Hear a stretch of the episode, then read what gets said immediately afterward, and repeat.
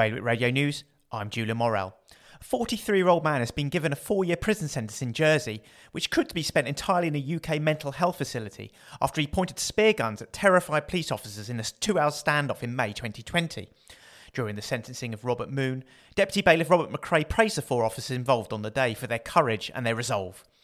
Former Guernsey Chief Minister Gavin St Pierre has resubmitted a series of questions to CCA head Peter Ferbrache, asking for clarity on alleged conversations between him and a hotelier. Six questions have been ruled out due to a criminal investigation, but Deputy St Pierre has put them in again after two people were sentenced for quarantine breaches offences this week.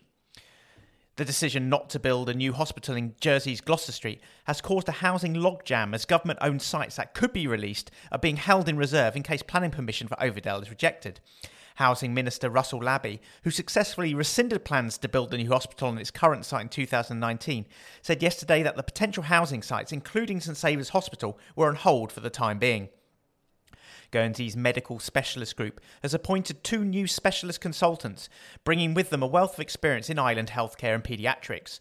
Consultant physician Patrick Harnett joins from the Chelsea and Westminster Hospital, while consultant paediatrician Sarah Ahmed joins from Gibraltar.